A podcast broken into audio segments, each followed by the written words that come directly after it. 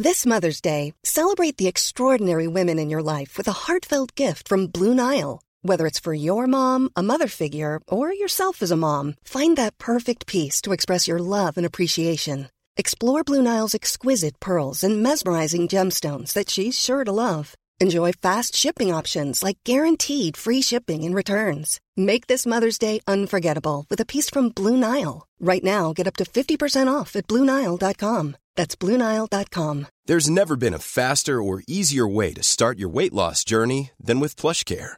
PlushCare accepts most insurance plans and gives you online access to board-certified physicians who can prescribe FDA-approved weight loss medications like Wigovi and Zepbound for those who qualify. Take charge of your health and speak with a board-certified physician about a weight loss plan that's right for you. Get started today at plushcare.com slash weight loss. That's plushcare.com slash weight loss. plushcare.com slash weight loss.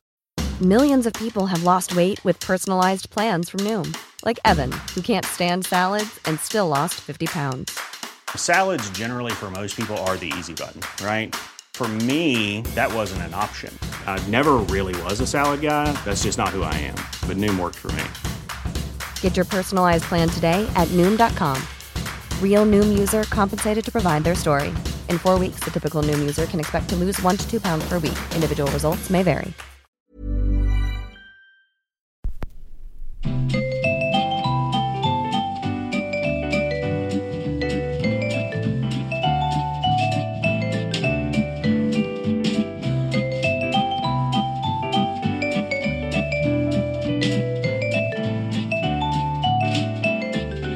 Edvard Bloms smörgåsbord. Hej, jag heter Mats Ryd och sitter här tillsammans med... Edvard Blom. Ja, men det är ju du. Och var är vi? Vi är på Ulla Vinblad ute på Djurgården eh, för andra poddavsnittet i rad och omgivna av glada, hängivna middagsätare men också till ja, nästan bara, jag tror väldigt många är poddlyssnare säkert också. Jag tror alla är det. Ja, i alla fall idag, för att Ja. vi sitter ju här och pratar ganska högt mitt i rummet så det går inte att undvika att vara det. Jag tror det är svårt. Men berätta, vi har glömt av här. Vad, vad har du gjort den senaste tiden sedan förra podden? Det har varit eh, alla eh, hjärtans dag. Ja, hur firar du den? Eh, Förr i tiden brukade jag och Gunilla fira det med, med, med liksom romantiska små måltider på romantiska små restauranger någonstans i New York eller Paris. Eller, nej, inte Paris, där har vi faktiskt inte varit tillsammans. Men Kanske på. Pastis i Gamla stan. Pastis har vi firat flera gånger på. Eh, och, och, och med champagne och med små läckerheter. Och, och, och. Numera så- är det då pyssel eftermiddag på förskolan alltid på alla hjärtans dag. Så, så Valentine är numera eh, för andra året i rad eh, och för alla år framåt antar jag, eh, då att man sitter och doppar den här kräpppapper i, i, i klister och så trycker man fast det då på, på sådana här hjärtan. Ja, då hade vi Eh. lite olika alla hjärtans dag, du och jag. Vad gjorde du då? Nej, men Johanna var i Moskva med vänner. Så att eh, jag hade en vän som fyllde år och eh, bjöd in till vinkällaren Grapp och eh, otroligt Ah. generöst öppnade sitt fack där. Och eh, höjdpunkten var väl Moulin Touché från 1968. Det låter bättre än giftfritt barnlim. Ja, men jag tänkte just det. Fast de bjöd på kaffe också. Ja, Jag hade den här smaken av Moulin Touché i munnen kvar när du började prata om giftfritt papper. Ja, ibland blir man lite avundsjuk sådär, men det har ju sina fördelar och nackdelar. Det var väl, jag ska säga, det är väldigt mysigt att sitta och pyssla med sina barn också, men jag kanske kan sakna lite den där glamouren som, som det ändå var eh, på alla hjärtans dag förr i tiden då. Ja, vi lyckades peta i oss en Magnum Chateau Musard 98, en, Oj, en oj. Magnum Palmer Champagne 98. Vi, vi, vi drack en Pomerol 2008. Det var lite åtta tema var det. Och det var bara du och en kamrat? Nej, vi var sex personer. Oh, men okej, det okej. blev några flaskor. Och... Så det var kärlek, när, när inte ens eh, älskade är hemma i Stockholm så är det kärleken till de läckra vinerna istället som Exakt. firas denna dag. Det är väl så gott bra som något. Lite kärlek till alkoholromantiken. Ja, den också. Ja, vi måste vara rejält alkoholromantiska idag. Det får vi inte glömma bort. För, för vi kommer ha ett par avsnitt som, som kommer sponsras av, av, av alkoholproducenter och då får man inte vara alkoholromantisk. Man måste vara väldigt förbjudet. Man måste vara saklig. saklig och tråkig och inte säga att någonting är gott. Men arkivarie borde ju kunna sköta det där eh, exemplariskt. Ja. Du menar att vi är tråkiga och sakliga? N- Nej, utan att ni är korrekta. Är det ett negativt ord? Nej, jag, jag gillar egentligen korrekta tjänstemän och så, men jag har aldrig riktigt varit korrekt själv. Det, det är nog ett ord som inte... Var det en liten enfant terrible? Ja, men det var jag nog. Men jag menar, jag har ju alltid varit vårdat eh, som arkivarie. Jag har naturligtvis älskat mina handlingar. Men jag har mer varit en passionerad arkivarie än en Men du har inte gömt arkivarie. saker i arkivet på Pin? Nej, det har jag inte gjort. Jag har fuskat in saker som inte har med... Arkiverat saker på 1932 istället för 1928. Tänkte på det, om man hade varit riktigt me- megaloman så skulle man faktiskt kunna eh, fuska in sina förfäder i massa arkiv Ja. och på det viset skapa Ja, en berömd, en- bygga fina anför... Alltså, Men var det eh, inte den här Macpherson, Ossians sånger? Ja. Det här skånska nationaleposet. Så, Skotska. Som, skotska menar jag såklart. eh, Som eh, var helt fejkat men då byggde Ja. på den skotska traditionen Precis. och, var planterat som ett och epos. Egentligen så borde ju det varit mycket, tack så mycket, mycket mer fantastiskt att han själv lyckades skriva detta helt ofantligt fantastiska verk. Men, men eh, dumt nog, istället för att ta äran själv och att ha skrivit ett fantastiskt epos så, så låtsades han ju att han bara hade hittat och översatt det från, från galliskan. Och, och, och Det var som att hitta på Döda havsrullarna. skandal liksom. Ja, det, men jag tror man skulle faktiskt kunna komma ganska långt. Förfalskningar görs ju oftast bara för att kunna sälja dyra saker, liksom som Hitlers eh, dagböcker och sådana saker, eller eh, konstverk eller liknande. Men, men, men man skulle inte alls, det är ju ingen som undersöker ett papper i ett arkiv Eh, man ser ju om det är någorlunda, men det finns ju hela tiden gamla 1800-talspapper att tillgå. Man, så att, eh, skulle någon skriva ett, ett papper där, då skulle man ju tro att det faktiskt stämde. Och så skulle Men- man det skulle du ha gjort, farfars Edvard. far i vartenda Ja. arkiv som VD för det och det företaget. Som hundra år så var familjen Blom, det var de som styrde Sverige. de som- Wallenbergarna är en parentes i historien. Det var Blom som styrde de riktiga spakarna. Nej, men det, var- det var lite roligt. Man skulle kunna skriva en roman om det åtminstone någon gång. Men, Det där är ju ett fantastiskt tema. Någon. Ja, som jobbar på ett arkiv och skapar en helt egen framtid för sin släkt. Ja, ja. Någon totalt misslyckad tjänsteman. en arkivassistent kanske Ja. till och med. Meriten är att man har badat i Fontana di Trevi. Ja, eh, för nu har vi någonting i glasen också. Ja, Och du äter lyxmenyn och jag äter den lite mer modesta poddmenyn. Just det, men, Det är klassisk. men rätt nummer fyra delar vi. Osttallriken äter vi Och även vinet. samma och samma vin. Och här har jag plockat ut en flaska Rully. Och eh, det här är en producent som heter Chef Drouin. Rully ligger i Côte Chalonnaise i Rondalen och gör lite lättare eleganta viner. Och just när det gäller osttallrik så har många en föreställning att det ska vara en riktigt kraftig flaska. Man tar fram en Amarone och liknande. Och det är väldigt svårt att matcha det med till exempel en getost. Nu, kom, Åh, nu kommer det mer smör här till Edvard. Så att jag tar gärna ett lite lättare bourgognevin till en osttallrik när det är flera sorter. Eh, För att på så sätt så får man helt enkelt en bättre matchning över hela paletten. Ja, men det är väldigt smart. Min standardlösning är ju madeira. Det är det enda som jag tycker funkar verkligen till alla sorter. Så där man annars kanske måste ha både ett rött och ett vitt om man, om man har väl många olika varianter. Sötman och russintonen i madeira är liksom, det krockar egentligen inte med någonting. Nej, det, det är en uh, genialisk dryck. Rätt att mycket funkar ju till champagne också, men inte, inte kanske blåmögel, men, Nej. men vi- vitmögel, Men- men ostar, behöver man- vissa jag, jag skulle vilja ha en lagrad prestigechampagne. Ja, det- det ska då, det en vara, det ska absolut vara. Här riktig dammig krugg eller liknande. mm. får man ju fläska på lite i plånboken. Det stämmer.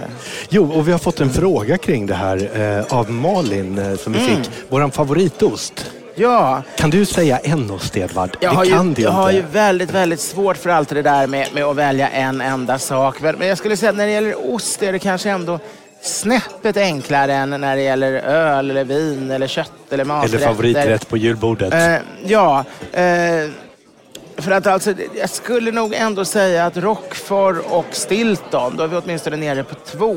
ja, men du, du, eh, du vill ha en riktig mögelost. Och, och de är ju sjukt, de är ju väldigt olika. Men det är frågan om inte, ja, det är svårt att välja mellan dem. Provar man dem bredvid varandra brukar Stilton vinna, men det har att göra med att det där söta, krämiga, när man har fått det söta i munnen, då funkar inte den här krispiga fårtonerna. Så att ibland med provningar blir det väldigt orättvis, för det är inte... Det, Egentligen är det inte så att det behöver vara den godaste som vinner en provning utan det kan vara att vissa viner och så slår ut eller öler slår ut Men det andra. finns lite slager i Roquefort. Ja, men samtidigt, alltså en, det, det ju, alltså en bra Stilton är ju fantastiskt. Det, det är ju. En bra Roquefort är också fantastiskt. Eh, Jag måste säga Comté. Eh, och jag tycker det är perfekt efter maten. Eh, det funkar väldigt bra med kraftigare röda viner. funkar bra med Bordeaux. Eh, det, det fanns en osthandlare som hette Dr. Käse i Hötorgshallen innan. Och jag kom dit, nå- jag fick tips när jag var åt på Rolf kök av en av kockarna. Gå till Hötorgshallen, gå till Dr. Käse. Han har en 60 månaders lagrad Comté. Så jag köpte en stor sån och hade med mig till midsommarfesten. Och där, alltså det var ju himlen öppnade sig, det kom ner små änglar som spelade trumpet och inte ett öga var torrt. Ja, vad härligt. Jag älskar ju Vinjas eh, grosshandel och Ja. ost, ostkäll, ostbutiken på Bergsgatan i Stockholm. För de, de är ju experter verkligen. De är också att de säljer inte en ost om de hör att jag ska ha en på lördag om den inte är färdigmogen. Utan de har ju järnkoll på ostarna och vet precis. Och de, eh, allt som ofta så rekommenderar de ju liksom att nej men ta inte den, ta den istället. Och de är otroligt Ja, kunniga. men Man vi får- skulle ju aldrig äta jordgubbar som inte var perfekta. Nej, nej. Men ost äter vi när, i, när de är helt eh, olagrade Ja. och, och färdiga har fått sin... Folk äter så mycket omogen ost och sen äter folk för kall ost också. Det är min Ja. stora käpphäst. Alltid ta ut den innan middagen börjar. Ja, det behövs ett par timmar för osten att bli rumstempererad. Eller gör som fransmännen, om du bara har en eller två ostar så får de ligga framme eh, under en glaskupa. De håller ju det någon vecka. Du kan ju inte Ja. ha dem i månader då i kyl, som du kan ha i kylen, men någon vecka kan de ju åtminstone Vi, klara vi sig. pratade ju om vår favoritlitteratur lite kort i eh, förr, Ja. eller förr, förra avsnittet blir det. Och eh, vi kommer ju komma tillbaka till den där. Vi har ju bara skrapat på ytan. Men vi nämnde Jerome K. Jerome, Three Men in a Boat, som är skriven i slutet av 1800-talet. Och där finns det ett kapitel som handlar just om en man som köper en väldigt mogen ost. Och hur eh, droskan till stationen börjar skena när hästarna får in det här osten. Och hur han kommer till tåget och sätter sig på en kupé för sig själv. Och den sista som lämnar kupén, det är en begravningsentreprenör som muttrar någonting om barnlik och går ut. Och när han kommer hem till sin fru så flyttar hon och barnen ut. Men då är den, då är den vällagrad. Då är den vällagrad. Ja, medan vi sitter här och avnjuter osten så har vi fått en fråga från eh, av Jag tror vi fick Göran. varsin nubbe faktiskt här. Ja, med eh, Ulla Winblads egen bland... Eh, Ja, det var lite, väldigt trevligt. Det var en, ett bord en bit bort som tyckte att vi skulle få varsin... Att vi såg lite nyktra och bleka ut helt enkelt. ja, det måste åtgärdas.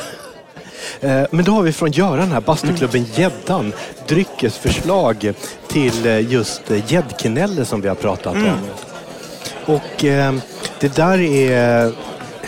jag- tycker det är Chardonnay som gäller och jag tycker man ska hålla sig i Bourgogne-trakten. Ja. Det finns en otroligt prisvärd bit Bourgogne som heter La Roche. Jag ska bara tänka, den heter Barrique Reserve Chardonnay. Ligger på strax under, eller över eh, hundringen. Och eh, där har man lite ekfatstoner också om man till exempel ge- vill bränna av lite grann och få lite yta på gäddknällorna. Vill man hålla dem väldigt strikta så hade jag valt en Oliver Lefrève. Han är en av Bourgognes absoluta topproducenter och han har en och vad heter den? Chaliot något liknande heter det. Men sök på Domän, eller vad säger jag, på Oliver Flavier på Systembolaget och så har han ett vin under 200 kronor. 199 kostar det. Ett av de största fynden på Systembolagen. Han blandar in Merceau, han blandar in alltså topplägen. Men den har ingen beteckning för att han har från flera olika Ah, ja, sub, okej, okej. små regioner. Häftigt. Eh, Och, och det här är helt gudomligt. Det är storslagen vit bourgogne för 200 kronor. Oj, kan inte oj. bli mer prisvärt. Det måste jag pröva. Ja, är det, Jag är en sån här som gärna försöker komma, tycker man ska kunna hitta ett ölförslag också till, till de flesta rätter. Men just gäddkveneller känns väldigt mycket vitt vin. Ja. Men det skulle kunna gå kanske med, med en trappist, skulle jag kunna tänka mig. En sån här lite alltså alkoholstarkare, lite knäckig mm, eh, belgisk klosteröl. Nå, någon som är lite det här åt eh, typ en Rochefort till exempel. Något, skulle men- kunna gå med Weissbier. Ja, Weissbier säger de ju att går till allt. Det är Ja. lite som champagne och Riesling, att, att, det, att det är väldigt lätt kombinerat. Men eh, det blir inte riktigt, alltså det, det vita vinet gifter sig med kvänellerna och såsen på ett sätt som jag tror är svårt att riktigt... En Kellerbier. Skulle också fungera. Ja, det funkar ju också till allt. Fast det är blir- lite, Keller blir det nästan Det fungerar ju mer, till mer allt. till... Ja, det funkar till allt man, också. man blir aldrig arg på Kellerby. Nej, det blir man inte. Jag, jag blir väldigt sällan arg på, på, på, på någonting jag har i glaset som jag ska vara ärlig. Inte när du har poddlurarna på. Om det inte kommer från en sån här mm, läskig box. Sen fick vi eh, en fråga från Joakim här eh, om eh, ankfett. Att vi har pratat mycket talg. Ja. Eh, och det är fantastiskt i... Eh, Det är helt underbart i potatisgratäng. Och, Ja, steka bacon ja, och där har vi en ankfettsexpert med oss. Ja. Och det är ju Henrik, våran, våran ljudtekniker. Nej, jag vet inte, det var, han pr- pratade om börjaren där och det är väl egentligen där som jag har fördjupat mig in absurdum hur man ska nå den absolut bästa börjaren. Och självklart så byttes ju då talgen ut mot, mot eh, ankfett eh, och det gör faktiskt väldigt mycket. Det blir oerhört gott om man får i den här eh, fågelfettet som då anses också vara det absolut bästa fettet. Men eh, talg är alltid väldigt viktigt om man bara en vanlig burgare. Då måste man alltid få upp den till 25 procents fetthet ungefär. För att, Man använder en högrev som ligger lägre i fetthalt. Den ska få gärna vara, men jag tror inte, alltså man får sällan tag i en högrev som har så mycket eh, fett som 25 procent utan du får nog tillsätta lite grann.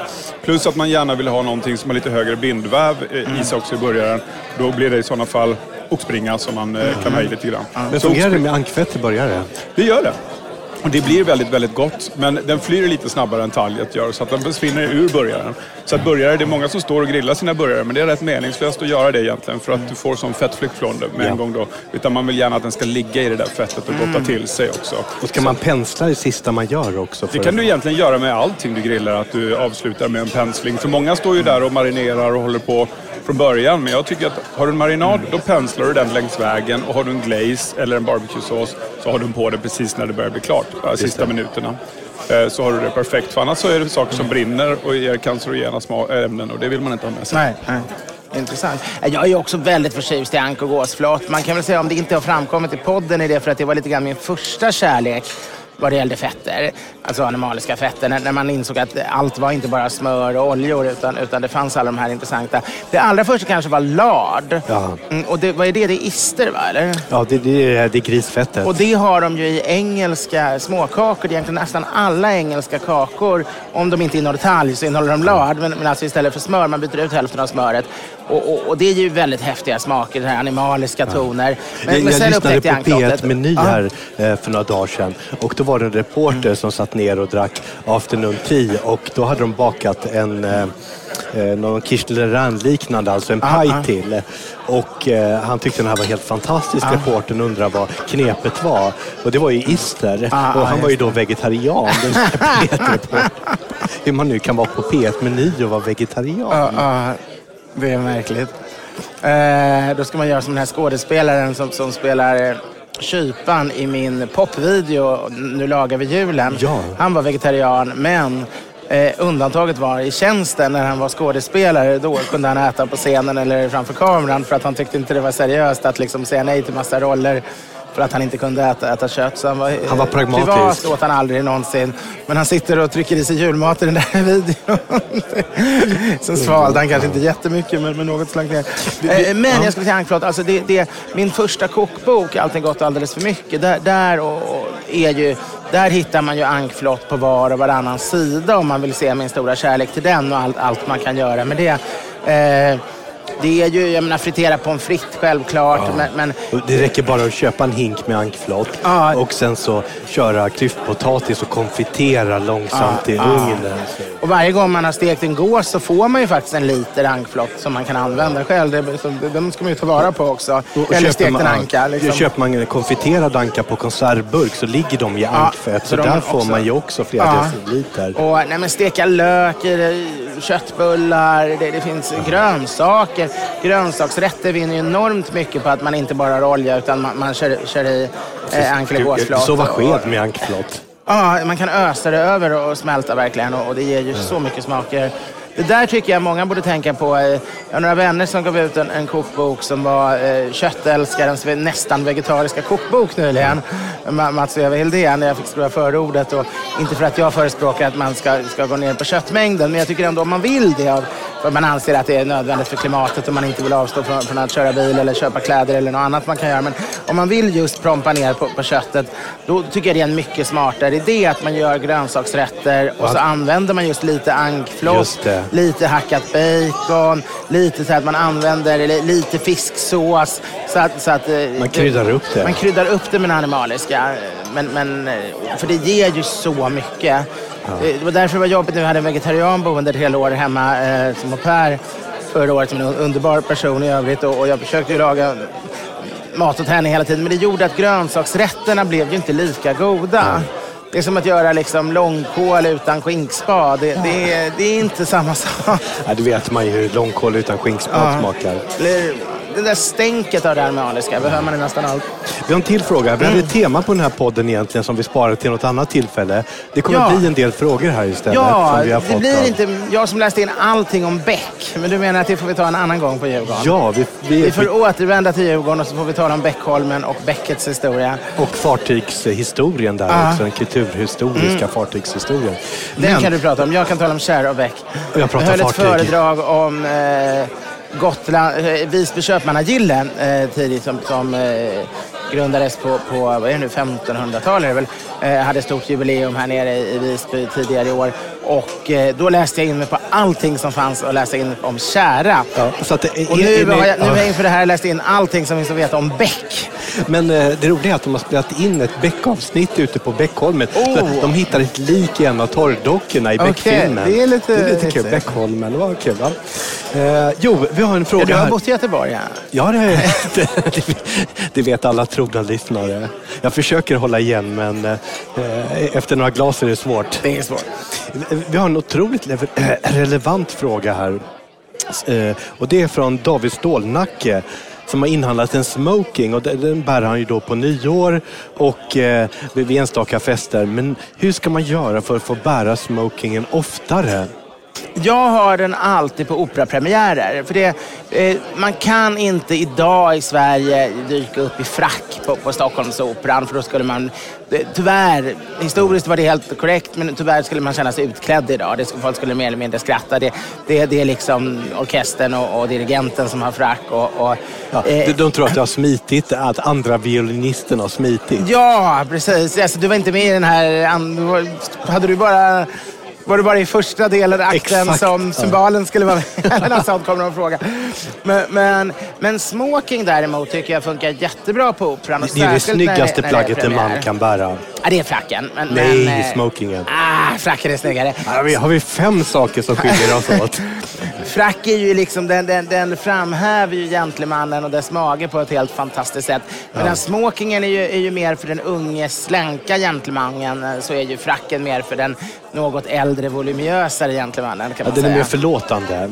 Ja, till och med tvärtom. Den är inte förlåtande mot en mager kropp. Nej. Man hade ju lösmage i frack förr i tiden. När, man var en, eh, en lite enklare person som, som hade dåligt med, med föda och var mager och skämdes för det.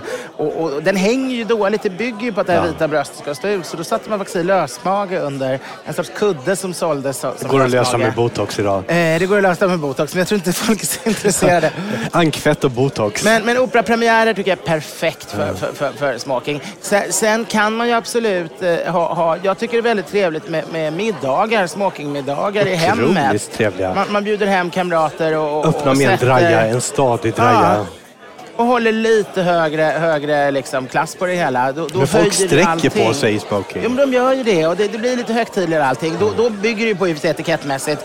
Om man kräver någonting av gästerna måste man alltid själv bjuda till mer. Så en smokingmiddag kräver ju att det är en bättre middag, bättre viner, bättre mat, eh, någon rätt ytterligare, snyggare, silver och, och, och, Men man, man kan starta bättre. klubbar, man kan starta herrklubb, blandad väl- klubb, damklubbar, Det är allt populärt. möjligt. Många svårt herrklubbar med- ju gärna smoking.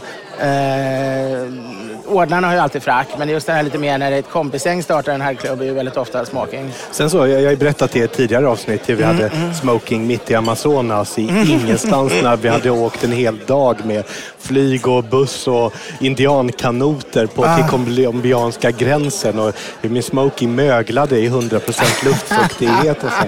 så att en smoking kan man resa med. Det kan man göra. Eh, sen tycker jag också cocktailbarer kan ju faktiskt funka. Att man, att man, man kan ju sitta i en cocktailbar i smoking. Det- det Grand ju Hotel, Cardierbaren. Ja, eller Operabaren. Bägge de funkar ju jättebra smoking. Det är inget konstigt alls. Där har man ju suttit med frack massa gånger också, men då är det ju uppenbart att man kommer från en annan tillställning. Men smoking kan man faktiskt klä i sig om man bara ska ut några, några, några vänner och, och eh, ha en elegant cocktailkväll på, på någon bättre cocktailbar. Mer smoking. Mm. Eh, För min del så har det varit mycket smokingbröllop de sista åren. Det har jag. Ja, Det är jag lite tveksam till. För jag tycker smokingen är, Ja, det är sex saker ett, som vi- är ett dekadant plagg. Det är just ett cocktailplagg, det, det är ett festplagg. Eh, så det känns, ja, på, på middagen funkar det, men det funkar inte i kyrkan tycker jag. Att, att gifta sig i smoking eh, skulle, skulle Nej, men, vara lite men mannen konstigt. får ju ha en jackett på sig. Ja, men, men, men lite konstigt. Gästerna kan men ha det, är väl men- det, det, är men, väl det eh, att, brudgummen att, kan ju inte bära Det är smoking. väl det att Reddingoten eller bonjouren idag är helt försvunnen. Och då tycker folk att, att fracken känns för högtidlig och kostymen känns inte nog högtidlig så tycker de att alltid smoking är, är perfekt emellan. Men, men jag skulle säga att smoking är inget kyrkplagg riktigt. Det är mer ett barplagg. Ja. Ja, men det, det där kan jag hålla med. Fracken har, sitter man ju med i akademier och eh, fracken kan man ligga på knä och bli dubbad till riddare i. Och liksom, det, det är en mer sån här... Det sker ju ganska ofta också att man är... Ja, mig har det hänt. Jag har en egen parfym och du har blivit dubbad till riddare. Alla våra intressen i det Ja, det har vi. Vi eh, håller på att avsluta vår osttallrik och Mm. har fått en fråga från Edvin eh, som har eh, byggt en hembränningsapparat. Mm. Vilket man inte får. Nej, nej, det får man inte ens. Man får inte ens bygga den här ens om man säger att det är för bara tekniskt intresse. Man får ge ut böcker hur man bränner sprit som anses bara vara kunskapsupplysning. Men man får inte brygga apparater. Och han har lite problem med sina mäskrecept. Nej men oj då. Vad tråkigt att höra. Ja, men det är tråkigt. Jag tycker det är väldigt viktigt att se- man skulle kunna ha en specialpodd där man bara försöker kalla in lite bra kemister och försöker hjälpa folk med sin hembränning. För det tycker jag att näst efter spritsmugglingen är kanske något av det finaste och mest ädla man kan ägna sig åt. Och min, min, min far, han var ju, hans första arbete som eh, nyexaminerad läkare Mm. var ju som distriktsläkare i Pajala eh, i början på 70-talet. Och då eh, var det ju, sa de det, att det tar tio år att lära sig sin hembränningsapparat. Oj, det, är lite roligt. Jag har precis skrivit förordet till Mattias Svenssons nya bok. Eh, Han är ju en lyssnare. Jag ska bara ta en liten hörna där. Jag är egentligen nästan helt klar. Men... Ja, smöret höll på att försvinna men Ja. eh, Edvard lyckades fånga det. Nu är jag klar. Helt perfekt, tack. Mm. Hade köpt in på den där hörnan men valnöt i. Förlåt mig. Men om det hade varit så att jag hade eh, gjort hembränt i Mm, eh, yngre ålder. Så, men, men på den tiden så, så använde vi vi, vi, använde potatis och turbojäst. Ja.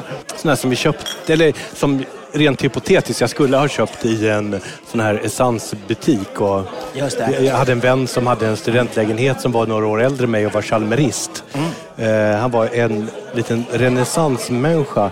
Som en, lite grann, han var var som en hobbit, en antihjälte som inte hade utseendet eller kroppshyddan eh, för sig. Men, men allt annat var en hundraprocentig själ. Tyvärr har han gått bort i cancer. Eh, och, otrolig förlust. Och, eh, intellektuell, läste, eh, musiker, konstintresserad och väldigt duktig på hembränning. Mm. Jag hade också en god vän eh, som brände hemma. Eh, och han, han, använde, han var väldigt skicklig. Han använde ju socker och turbojäst och fick upp det till höga, höga procent. Och, och, och, och sen hade han en sån här FOA-brännare och då blir det ju ingenting kvar. Så det beror ju på vilket metod man har. Ja, man får inte ta det första eller det sista som kommer ut maskinen. Nej. Utan det, det där måste man hälla ut. Och sen så är det det här som kommer i mitten. Och sen så hade vi ett rör, eller rent hypotetiskt, ett två meters rör som vi satte i en trappa. Och med aktivt kol. Ja, just det, just det, som vi gör, körde. Och då började man med hälla i varmt vatten. Ja. Och så kände man på röret när varmvattnet hade gått igenom hela Just det, vägen. och då kunde man hälla på spriten. Och så körde vi igenom och det blir ju väldigt rent och gott. Nej, men det finns ju två metoder kan man säga. Antingen väljer man en som sagt FOA-brännare, då behöver du inte tänka alls. Då behöver du inte ens tänka på svansen och, och nosen eller vad det heter. Utan den har ett motvikt så det, det går inte att få ut någonting som inte är ren sprit ur den, vad du än gör. Och, och, och, eller också det andra du kan jobba med, och det är då mäsken blir viktig, det är om du istället jobbar med en gammaldags panna. Just det. Typ en whiskypanna liksom, eller en Ja, ja, grappapanna. Eh, Av olika slag. Och då vill du ju ha med en massa finkel. Och då är det ju intressant. Det är ju då du gör eh, calvados på, på jästa äpplen. Då gör du ju mäsken på äpplen. Eller du gör mäsken på, på, på säd. Och, och man Eh, bränner runt 68 och- grader då, en ja, lägre temperatur. Man, man kan bränna rödvin. Man kan bränna, jag, jag, jag testade faktiskt en gång och brände hemgjord kir som var helt odrickbar och då fick man en sorts kirschwasser-liknande dryck.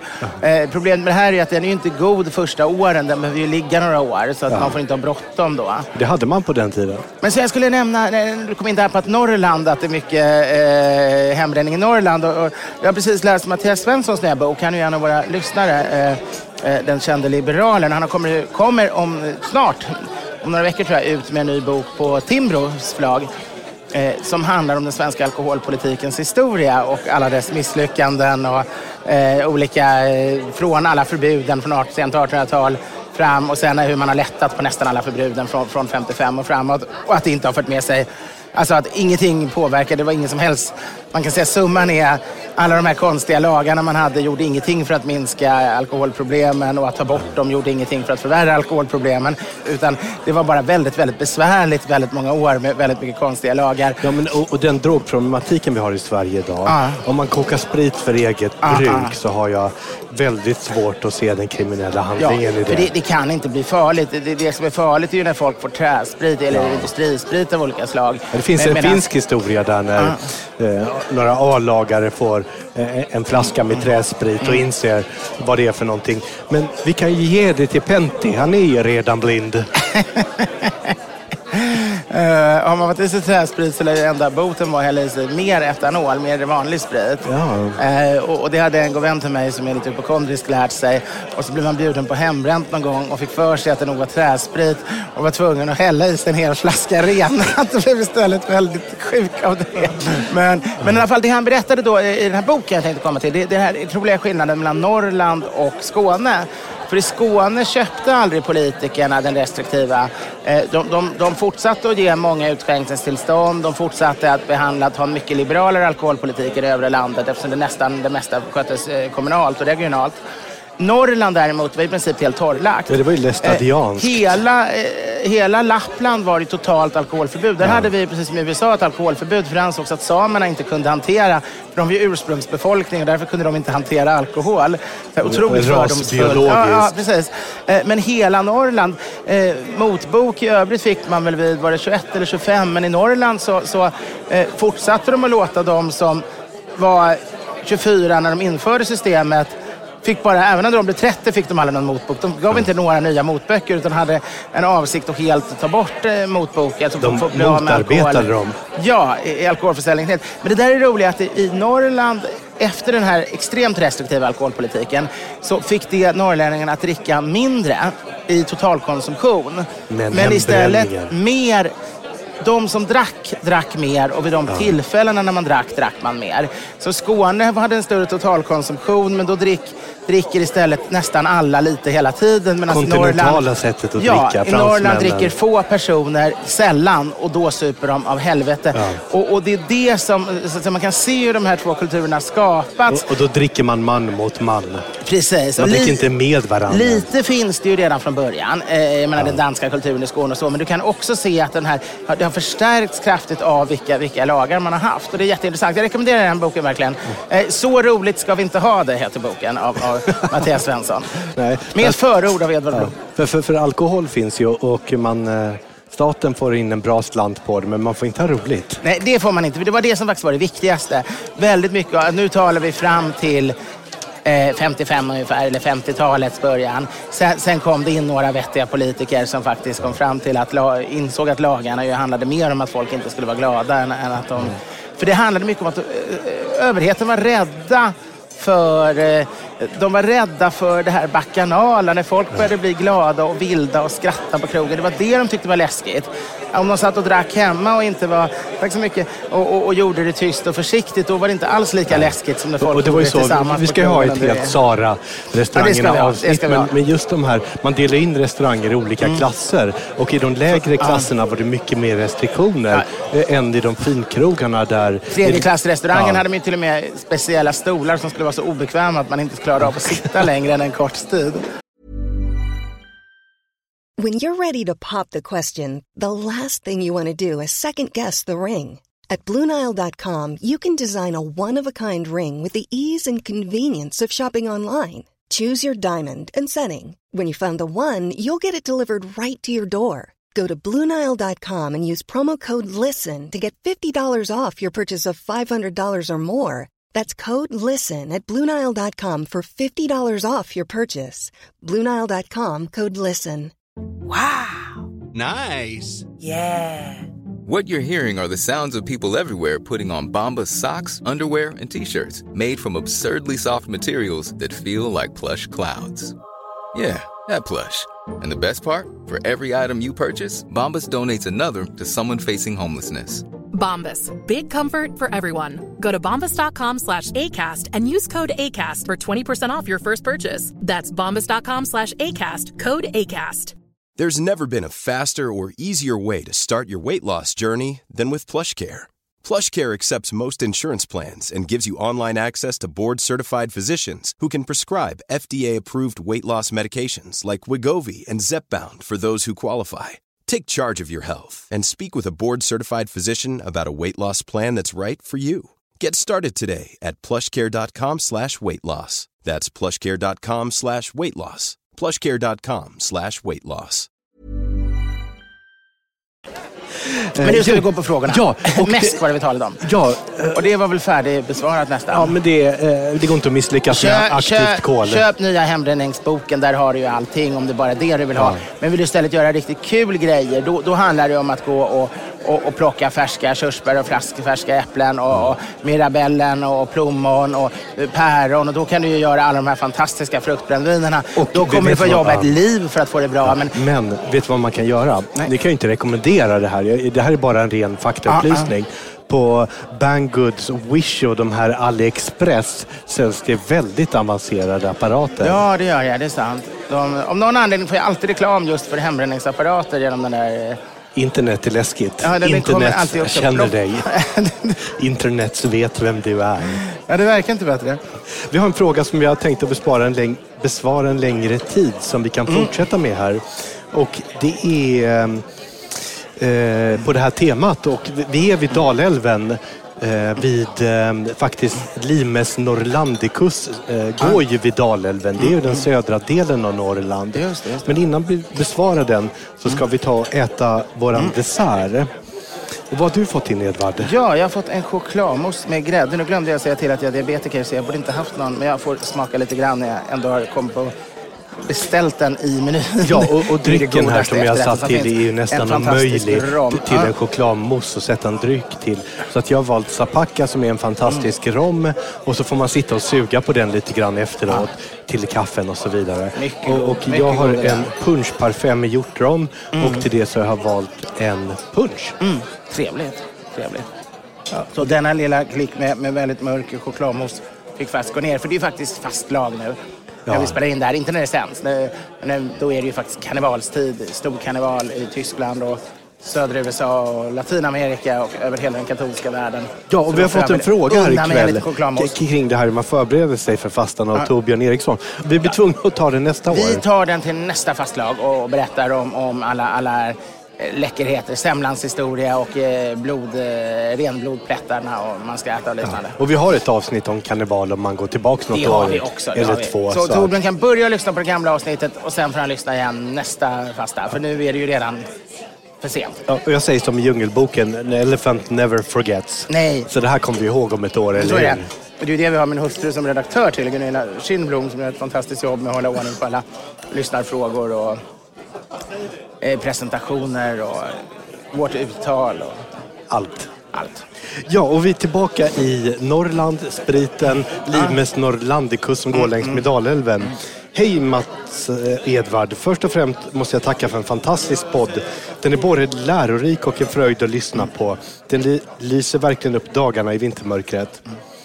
Nu till min fråga. Jag har införskaffat mig ett hörnvitrinskåp från 1900-talets första hälft som tidigare fungerat som vapenskåp. Låter ju vackert. Ja, det är väl en kul idé. Då kan man låsa det när ungarna blir stora också. Exakt. Eh, Då nutida regler inte godkänner denna förvaring utan tvingar mig att förvara mina bössor i, ett betydligt fyr, i en betydligt fulare stålåda så är tanken att detta ska tjänstgöra som ett dryckesskåp. Därför undrar jag vad ni anser vara det man absolut inte får vara utan ett sådant och vad ni själva alltid försöker hemma i dryckesväg. Utöver det vill jag också skicka en hälsning till Mats då, jag då det inte undgått att se det faktum att vi så delar fiskevatten på Dalälven, Färnebo fjärde. Jag vill inte berätta om det här egentligen. Otroligt. Får klippa bort det. Jaså, det är fantastiskt fiskevatten där jag har Ah. mitt eh, älskade hus som jag Mm. eh, håller på att renovera från 1800-tal. Det var förstört med 800 80-talsrenovering. Jag Ah. återställer det med alla Underbart. gamla tekniker. Hållit på i fem år och jag har tio kvar. Eh, skitfiske på det, hoppas att vi ses på sjön. Tack återigen för den underbara lyssningen. Fridens liljor, Buster eh, Jonsson. Och jag undrar vad hans gädd och gösrekord är i eh, Färnebofjärden. Eh, och gärna dit runt midsommar när det är som mest mygg och kom aldrig tillbaka så att vi kan behålla det här underbara vattnet för oss själva. Ja, i ett barskåp. Det här kommer Ja. bli intressant. Ja. Batterisprit. Alltså den stora frågan skulle jag säga, vad ska han ha barskåpet till? Ja, men det finns en grundmatta Ja, tycker jag. alltså den stora frågan skulle jag ändå säga, är det en cocktailbar eller är det en avec-bar? Eller är det både och? För alltså när det gäller, om man vill göra cocktails, då är det ju ganska lätt. Då slår man upp en sån här klassisk cocktailbok från 80-talet och så har de ju alltid en lista på det är de 10-12 vanliga grundspriterna och sen ett 10-tal likörer. Eh, och sen när man är egentligen hemma då kan man skaka ihop ett tusental drinkar nästan om man dessutom har de vanliga groggvirke till. Men om vi ska Eh. dra lite sorter så här. Det jag säger batterispriten. Ah. Det är ju vodka, gin, Ah. ljusrom, tequila och en whisky. Det är standard i alla barer och finns... Då eh, håller vi bourbon egentligen när man Ja, skakar. drinkar och så. Och, och det här finns då i ett batteri eh, på, som ligger i, i en, ett rack längs med bardisken som varje bartender har som Mm, sin station. Och sen bakom så har man oftast fler flaskor. Ja. Och jag skulle säga direkt mörkrom. För jag, jag, jag tillhör de här som tycker att ljusrom är en rätt meningslös sak. Jag tycker egentligen alla klassiska romdrinkar Men en som... Caprinja till Eh, exempel eller Capri- ja, men, Kakahacha men till exempel. Pina Colada tycker jag är mycket godare med mörkrom än med ljusrom. Och, och, och, Okej, en ljusrom med mörkrom. Ja, så jag skulle gärna ha en mörkrom också.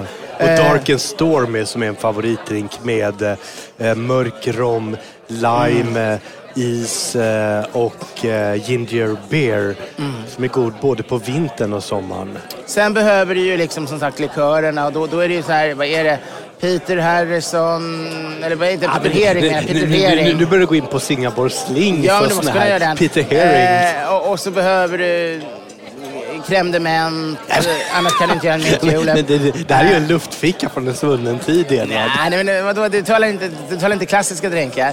Alexander och gröna hissen. Cointreau måste man ha, för Ja. annars kan man inte Angostura göra sidecar. bitter tycker jag Angostura bitter är jätteviktigt. Så kunde ha en pisco sour och Benediktin whisky sour. för gröna hissen just. Eh, eh, Isbjörn. punsch naturligtvis och arrak. Eh, men sen behöver du, vad heter den, den här vita körsbärslikören från, från eh, Kroatien. Ja, du tänker ma- maraschino, mar- Maraschino, det, den är... är, är är det maraschino eller maraschino? Maraschino Ja, va? jag Gunilla kommer. Vi kommer Vi få tar en maraschino, maraschino. Vi Maraschino, maraschino. Eh, den, den är ju jätteviktig också för många klassiska drinkar. Så det, det är rätt mycket likör. Man behöver apricot brandy. eh, jag, har inte, jag har inte en enda likör hemma. nej, men då kan du inte göra cocktails ju. Nej, men jag, gör ju inte de här gamla cocktailsarna Okej. jag är ju mer moderna skapelser. Jag, jag gillar de klassiska 20-talscocktailsarna som man just har likören i. Men jag tycker det är ännu bättre faktiskt de ännu äldre, alltså 1800-talscocktailsarna när det snarare ja, är... men 1800-talet är eh, den gyllene åldern för cocktails. Det, det, då är det snarare arrak och, och eh, bourbon och... och, och... Ja, men, men, okej, men, men här, jag skulle gå på en blended whisky Ah, ah. som har lite rökighet. En irländsk whisky som är utan rökighet. En bourbon. Ja, ja. Då har man täckt upp whiskyn. Och sen Ah. är man whiskynörd så går man på single malt såklart. Ja, då behöver man ju ha, för, för avecker behöver jag ett gäng. eh, Sen behöver man givetvis vill en bra konjak. Ofta man. behöver man tre, fyra whisky om man har gäster som kommer. En bra att de är konjak. ofta lite så här kinkan, whiskynördarna. Ja, Otroligt konjak. Förtjust i pastiss så att för mig är ju Ja. eh, en... eh, Men jag gillar också alla typer egentligen av, av aperitiffer. Eh, vad heter den? Lili... Eh, Ja, ja, ja. eh, Den här typen... Ricard, Sös... Eh, Ja, men eh, Nolly Pratt och ja, ja, de här och- ja, man måste kunna göra en dry martini också så det är klart man behöver värme. En Nolly Pratt ska man ha då. Ja, eh, Frangelico behöver man om man ska kunna göra den här trevliga Men drinken. det är ingen som, som använder Frangelico längre. Jo, det är oerhört gott med grädddrinkar. Och, och det där är ju mandel, inte mandel utan det är en nötlikör. Hasselnöts- Hasselnötslikör Ja. Sen och gillar likör jag- 43 och jag- är inne på dem också? För att kunna blanda cocktails. Men om däremot bara ska till glaset, nu får inte jag dricka sött längre. Men, men jag är ju väldigt förtjust i den här bra fina munklikören. Naturligtvis riktig grön chartreuse Ja. måste man ju ha. Men Gärna den vackert. varianten av den också. Det finns, finns ju eh, lite chartreuse. Det finns det också, men det finns också en sån här liksom extra lagrad grön chartreuse som är ännu, ännu finare. Men du är inne på sån här Midori. Men sen tycker jag några till klosterlikörer är kul. Så fort man är ute i Europa, i katolska eh, världen, överhuvudtaget så, så kryllar det ju av kloster som, som blandar munklikörer av hög kvalitet. De är ofta ganska billiga så går pengarna till liksom de stackars munkarna eller till välgörande ändamål. De behöver ofta pengar till Ja, verksamheten. men De man kan ju inte stora, fylla sitt barskåp i Dalälven för att stödja de stackars munkarna. Jo, det kan man göra. För man, man kommer vara ganska lycklig om man sitter där nere vid Dalälven och smuttar på de här gula, gröna och röda och vita eh, från kloster Etal och från de spanska små kloster. Men, men vi- går in på aveckorna. En calvados, en om jag, armagnac. får jag bara spränga in Ja. en sak? Eh, jag har varit två gånger haft äran att få, få gå på biskopsmiddag ho- hos eh, biskop Anders, alltså kardinal Mm. Arborelius, men innan han var kardinal. Och hans barskåp är så roligt för det blir ju alltid en, en eftermiddag blir det en kort stund med kaffe och en avec och, och sen är det ganska tidigt uppbrott precis som alla så här mer seriösa middagar.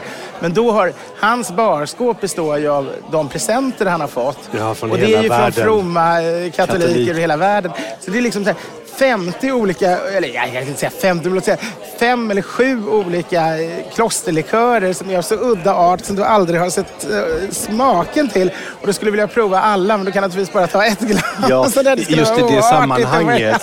Men Egentligen ville man bara gå med en sked och, och hade ju inte själv så road av likörer tror jag. Men hans gäster tycker... Men det är intressant för han får ju inte whisky så ofta eller gin eller... eller Men, men gin, Men- men- eh, jag är väldigt förtjust i, gin. Och, Gin är ju väldigt trevligt. Det har ju, det har ju blivit en otrolig Ja, utveckling det på ginet. Idag finns det hur mycket fantastiska giner som helst. Jag var... Jag var förtjust liksom i allt brittiskt sådär när jag var i gymnasieåldern så tyckte jag gin var häftigt. Men det fanns ju ingenting finare än Bombay Sapphire. Det tyckte man var helt fantastiskt. Det var det Povel Ramel och greve Ian Wachtmeister drack liksom.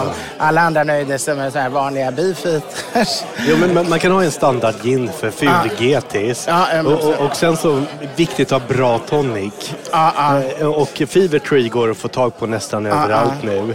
Och det är sån skillnad när man går från ful tonic till fin tonic. Det finns en trevlig skånsk tillverkare som gör bara liksom själva essensen. Som inte, det finns några stycken svenska Ja, tillverkare gör som gör sådana här små som, som inte har kolsyra och, och vatten i utan bara är själva essensen och så blandar du med mineralvatten men det har gått inflation i gin. Ja, ja, det har det gjort. Det börjar bli lite larvigt kanske med allt för mycket olika konstiga saker. Men, men, men det är ju trevligt. Men, men sen handlar det ju om vad man själv är intresserad av. Är det armagnac, är det irländsk Ja. eller skotsk whisky så kan man ju bygga på med lite olika sorter där. Kommer man in på veckorna så är ju calvados oerhört viktigt. Det skulle jag säga. Calvados, Odergenever, eh, några bra maltwhisky. En bra fredagkväll, ett glas Eh, ljummen genever. En, en grappa behöver man ju. Ja, eh, eh, man behöver egentligen både en bra och en dålig grappa. Ja, en, en riktig ful grappa Som man man kan tanka. Ja. tanka tvåtaktsmopeden Ja, från precis. 62, sin Puch Montana med. När- jag, när jag bodde i Tyskland då, då, eh, då köpte jag, det var en vinodlare, det var så uselt vin. Jag hade provat allting och det var så dåligt så för en gång skulle vill jag liksom inte köpa någonting. Men man är ju av artigheten kan man ju inte låta bli. Jag tänkte bara, jag måste hälla ut det.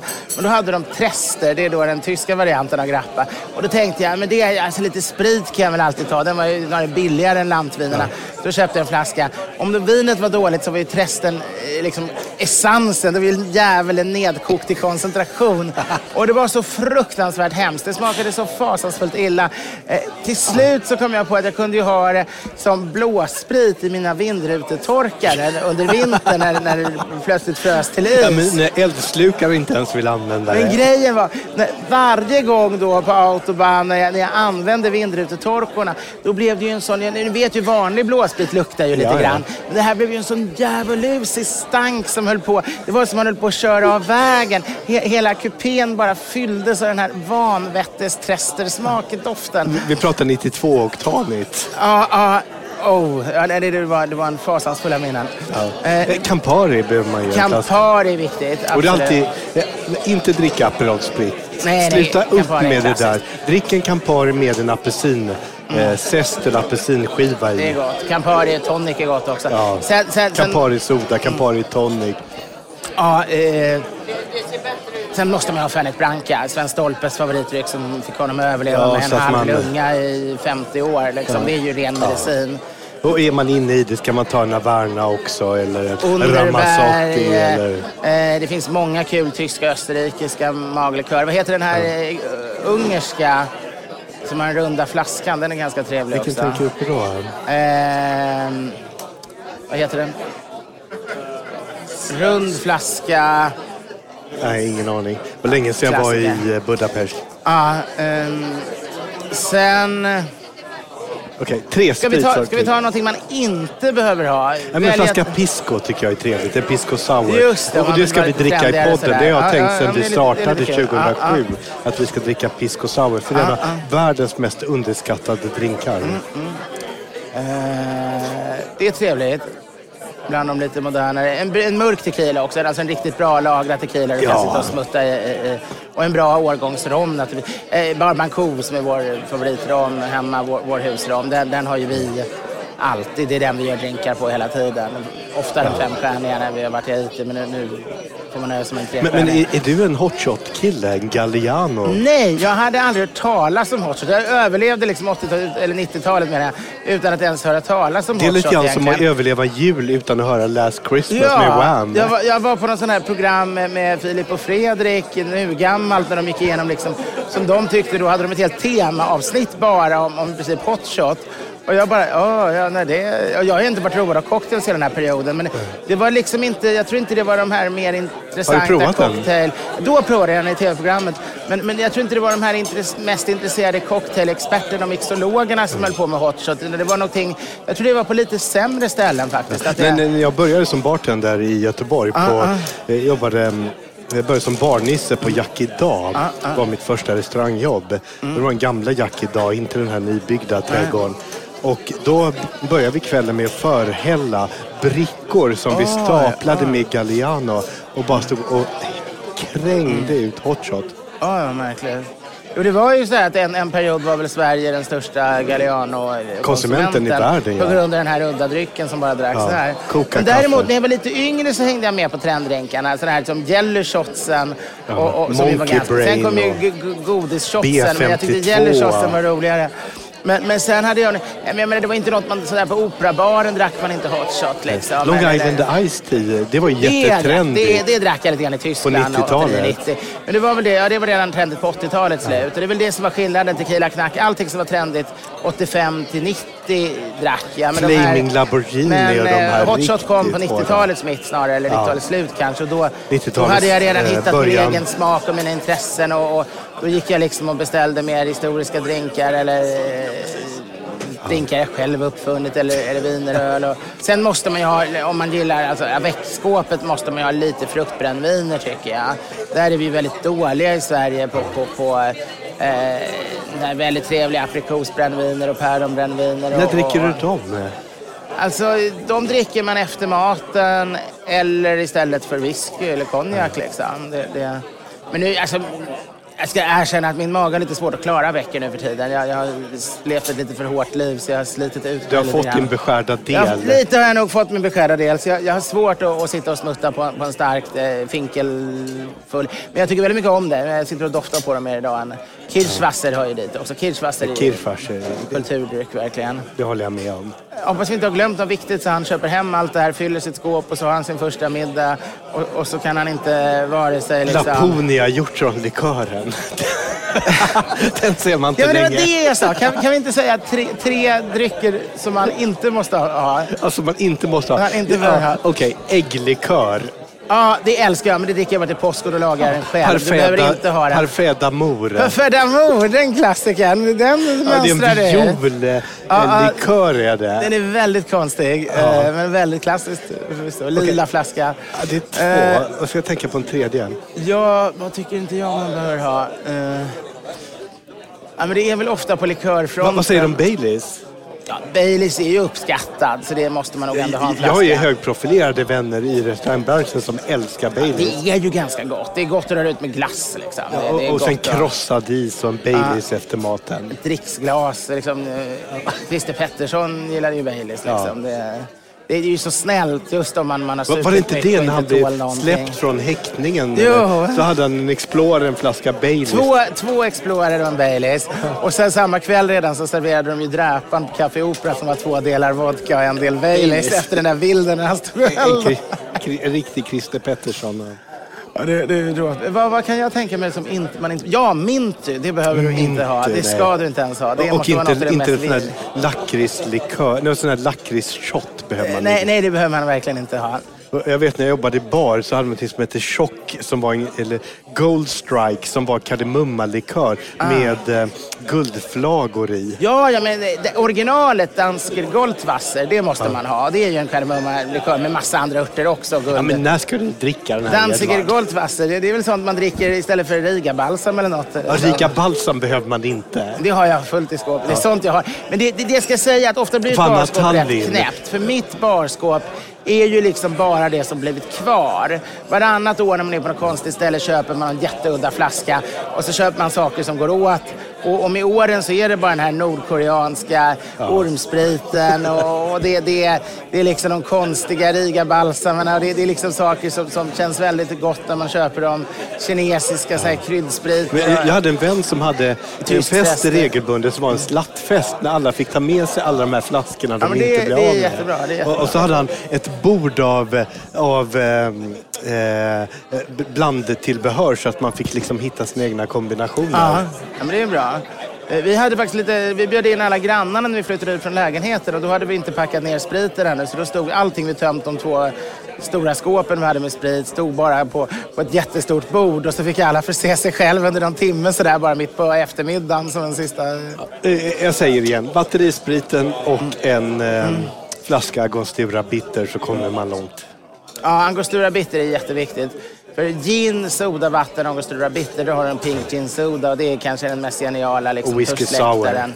Whisky sour är en klassiker. Sen behöver du äggvita, äggula, grädde, mjölk.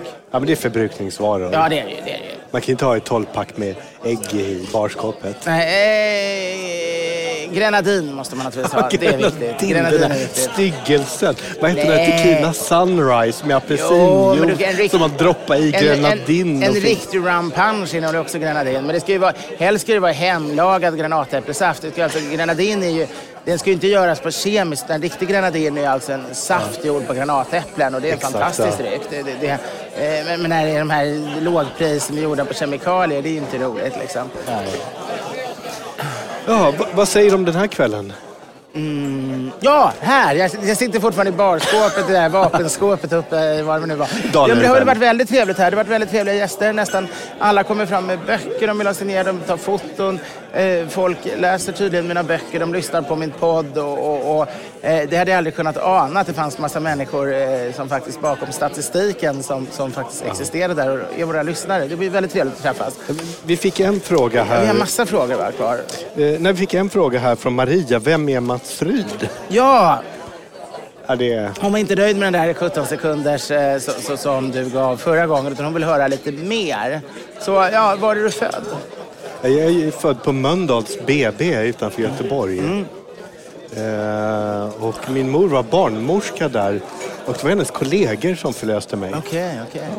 Men var dina föräldrar riktiga göteborgare eller? Nej, min mamma kom från Estland som sagt under andra världskriget. Eller hennes föräldrar gjorde det och de är födda. Hon är född i flyktingläger i, i Sverige och, ehm, Och jag har just pratat illa om Vanna Tallinn så det gör lite ont i mig men det är inte så gott. Det är väldigt sött. Eh, Estlands nationallikör. Vad tycker du om Agnes då? Agnes har jag inte druckit. Det finns en estnisk sprit som heter Agnes. Jag har missat helt, men Virvalga har jag druckit, druckit mycket. och, och, Sakun, men nu, nu är det Estland, det är mängder av mikrobryggerier Ja, som verkligen, alltid. verkligen. Ja, jag hoppas eh, jag lyckas ducka den här gången också, vem eh, jag är. ja, vi- vilken fråga här om din bästa comfort food som tänkte vi ska avsluta med. Ja, och, och ostfondy är kanske den bästa av alla comfort foods skulle jag säga. Eh, men det finns ju fler. Jag kan tycka Men det, sån det, det, är- det är bröd med, varmt, med varm ost. Det är en smörgås i princip. Nej, det, det, det är barbar. Lite kirschwasser, lite, Ja. lite picklad gurka, lite syltlök. Och massa vin. Mm. Nej, det är väldigt gott. Eh, Det tycker jag är väldigt bra comfort food. Eh, även sån här vissa typ, typ blomkålspuré eller selleripuré eller sånt där man har massa smör och grädde i. Kan vara ganska komfortartat. Smält hushållsost i mikrovågsugn. du kommer aldrig ifrån den. Gör det inte.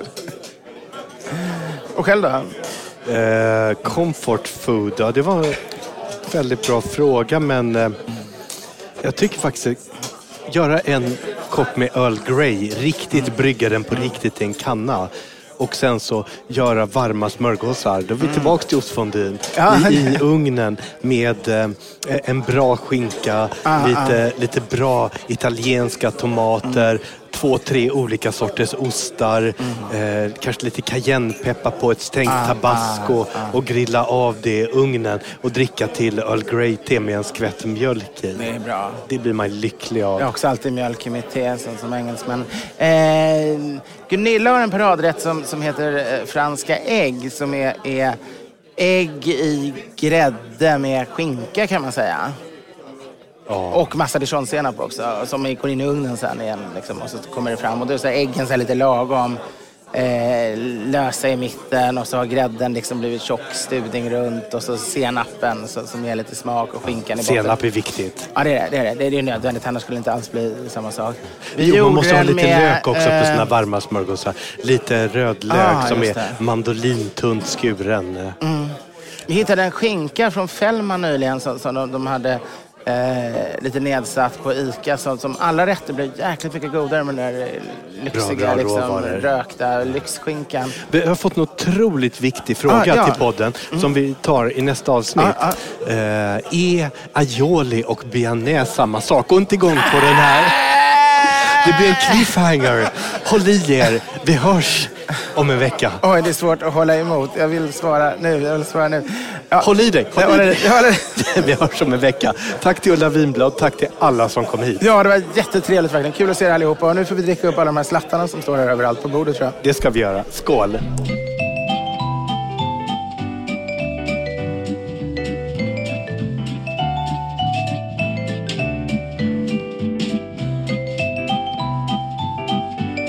Producent var Henrik Insulander på Tonic Produktion AB. Edvard Bloms smörgåsbord.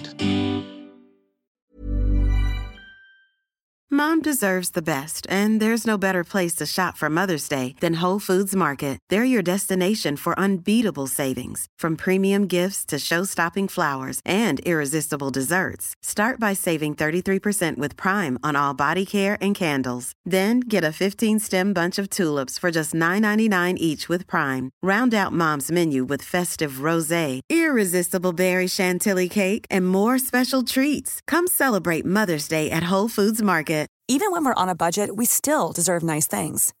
Quince is a place to scoop up stunning high-end goods for 50 to 80% less than similar brands. They have buttery soft cashmere sweaters starting at $50, luxurious Italian leather bags, and so much more. Plus, Quince only works with factories that use safe, ethical, and responsible manufacturing.